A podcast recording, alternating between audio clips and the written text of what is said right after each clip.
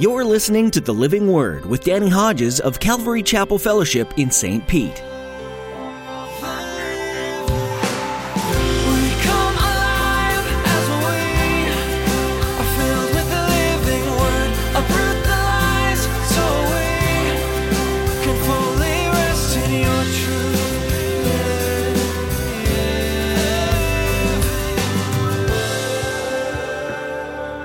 Proverbs chapter 6. Verse 16 says there's six things the Lord hates. Included in the list is verse 19, a man who stirs up dissension among brothers. Proverbs 16:28 says this, a perverse man stirs up dissension and a gossip separates close friends.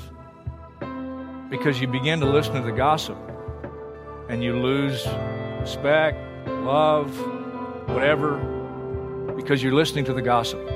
Gossip, dissension, slander. Oh, the tongue is a powerful weapon. It has the power of life and death and can damage the heart of another terribly. Pastor Danny will remind you today that God hates gossip and slander. It demeans and belittles others and causes strife and discord. Nothing can break down relationships faster. Gossip can even be masked in the church today as prayer. In his letter, John says that he'll call attention to this behavior, emphasizing the need to completely eradicate this from a body of believers. Now, here's Pastor Danny in the book of 3 John as he continues his message What's in a Name?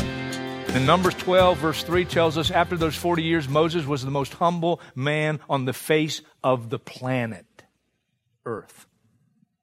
And when God called him, he gave five excuses. And the last one was, Lord, please send somebody else. Humble people don't want to be leaders.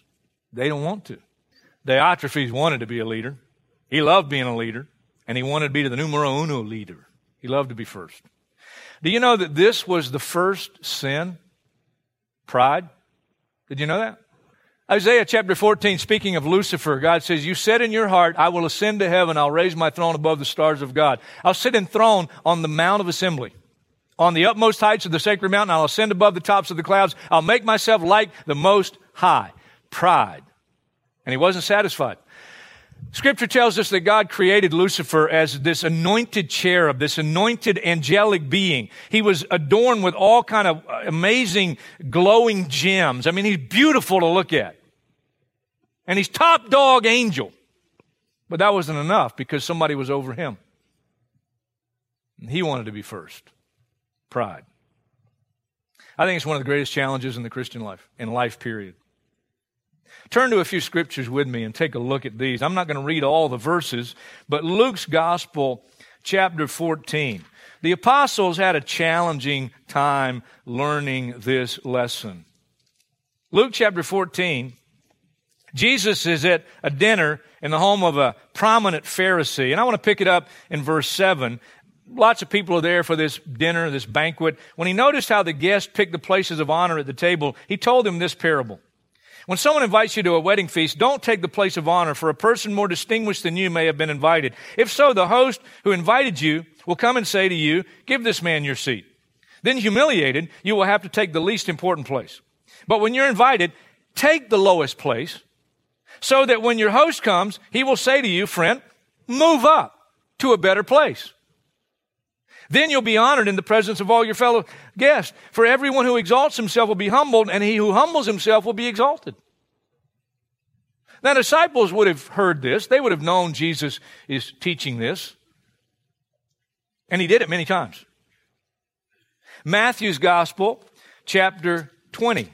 Matthew chapter 20, and you go down to verse 17, and he tells them what's going to happen this trip in Jerusalem. He's basically going to the cross.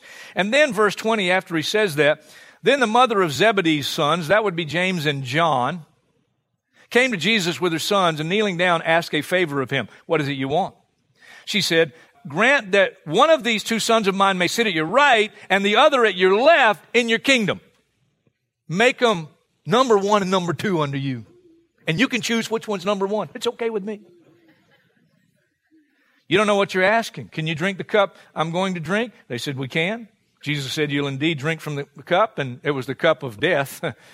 but to sit at my right or my left is not for me to grant. These places belong to those for whom they have been given, prepared uh, by my Father. And when the ten heard about this, they were indignant with the two brothers. Why were they indignant? Because they wanted the number one and two spot just as much as James and John. Matthew chapter 23. And I want to note, if you're looking there, verse 1 says, Then Jesus said to the crowds and to his disciples, and then he begins to teach them. And I want to jump down to verse 11. The greatest among you will be your servant. For whoever exalts himself will be humbled, and whoever humbles himself will be exalted. Now, these disciples are hearing this repeatedly, and they're like, oh, yeah, we got it. Yeah, oh, yeah, we got that. You go to Mark's Gospel, chapter 9. And in Mark's Gospel, chapter 9, jump down to verse 33. They, Jesus and his disciples, came to Capernaum, and when he was in the house, he asked them, What were you arguing about on the road? But they kept quiet, because on the way they had argued about who was the greatest. Now, surely at this point, after all this teaching, and now Jesus confronting them about what they were arguing about on the road, and no doubt they didn't think he heard them. And he probably humanly, physically didn't hear them, probably by the Spirit. Spirit told him what they were arguing about. And surely they've learned their lesson now. But then you can just write down John 17. John 17, that's where Jesus lives it out before them in a remarkable, humbling way. They're there at the meal, and Jesus gets up, girds himself with a towel. You know the story. And he goes around and he washes the disciples' feet. Peter initially refused, but finally submitted. And what Jesus does was the act of the lowest servant. And he lives it out before them. Surely they got it now. One more scripture Luke's Gospel, chapter 22. The setting is the final Passover meal. Jesus reveals that one of them is going to betray him. Verse 23, they began to question among themselves which of them it might be who would do this. And then don't miss verse 24. Also, a dispute arose among them as to which of them was considered to be the greatest. Duh! I'm doing that for me because it's a great challenge. I think one of the greatest challenges to humble ourselves and remain that way. And then as we close out 3 John, verse 10 was a personal word for me as the pastor of this church. I don't like it. It is what it is. John says, So if I come, I will call attention to what he is doing, gossiping maliciously about us. Gossiping. Diotrephes was a gossiper. Let me tell you what God thinks about that. Proverbs chapter 6. Verse 16 says there's six things the Lord hates. Included in the list is verse 19, a man who stirs up dissension among brothers. Proverbs 16, 28 says this, a perverse man stirs up dissension and a gossip separates close friends. Because you begin to listen to the gossip and you lose respect, love, whatever, because you're listening to the gossip. Proverbs 18:8 says the words of a gossip are like choice morsels. Unfortunately, we tend to want to hear gossip. Now we'll try to disguise it. We really need to pray for so and so. We need to really to pray for them. We need to really pray for the church over there. And we'll disguise it. But it's gossip. It's just gossip. They go down to a most man's inmost parts. That's called the heart. You with me? John said if he came, he would call attention to the gossip. No doubt it wasn't just Diotrephes, it was Diotrephes' followers.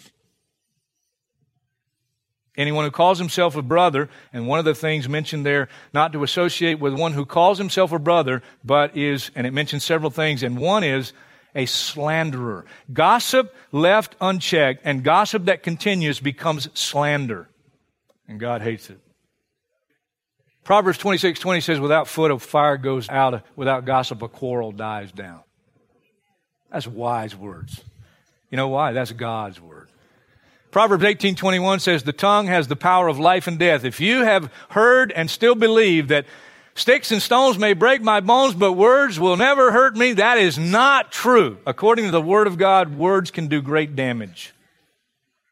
Power of life and death is in the tongue. I really, honestly, sincerely pray for myself, for you, for all of us, that when all is said and done, our names invoke thoughts of godly character, faithfulness, self control, generosity, submissiveness, and the kind of integrity that is revealed by what we say and by what we do not say. Here's our desire. We all stumble in many ways. Boy, isn't that the truth? If anyone is never at fault in what he says, he's a perfect man able to keep his whole body in check. The goal of there, perfect man just means a mature man, not sinless man, not a sinless person, mature. Now, I know that takes time, but that's our goal. That's our goal right there. That's what I want to be, certainly, and I know that's what you want to be.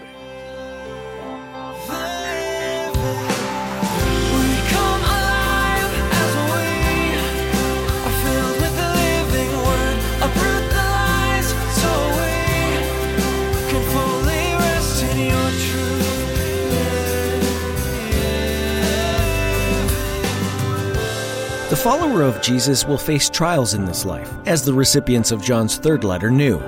John, however, wanted to encourage them, and by extension, you. Though you'll face opposition as you share the gospel, you need to hold on to the truth and act according to God's standard. You can, with the help of the Holy Spirit, be a source of light in this dark and seeking world. As you continue to walk with Jesus, remember to let other Christians support you and be an encouragement to them too. Community helps sustain the body of Christ. If you've yet to find a church community to call home, we'd like to invite you to join us at Calvary Chapel Fellowship. We're located in the St. Petersburg area, and we meet each Saturday and Sunday for worship and fellowship. You'll be able to find all the information you need at our website, ccfstpete.church. If you'd like to hear more of Pastor Danny's teachings from this book or others, you'll find those on our YouTube channel. Just follow the link at our website and be sure to subscribe so that you never miss a new edition of the Living Word. Our website again is ccfstpete.church. If you have any questions or would like to share a prayer request, please reach out to us. You can email us at info at ccfstpete.church. That's all the time we have for today. Thanks for tuning in, and we hope that you'll join us again, right here on the Living Word.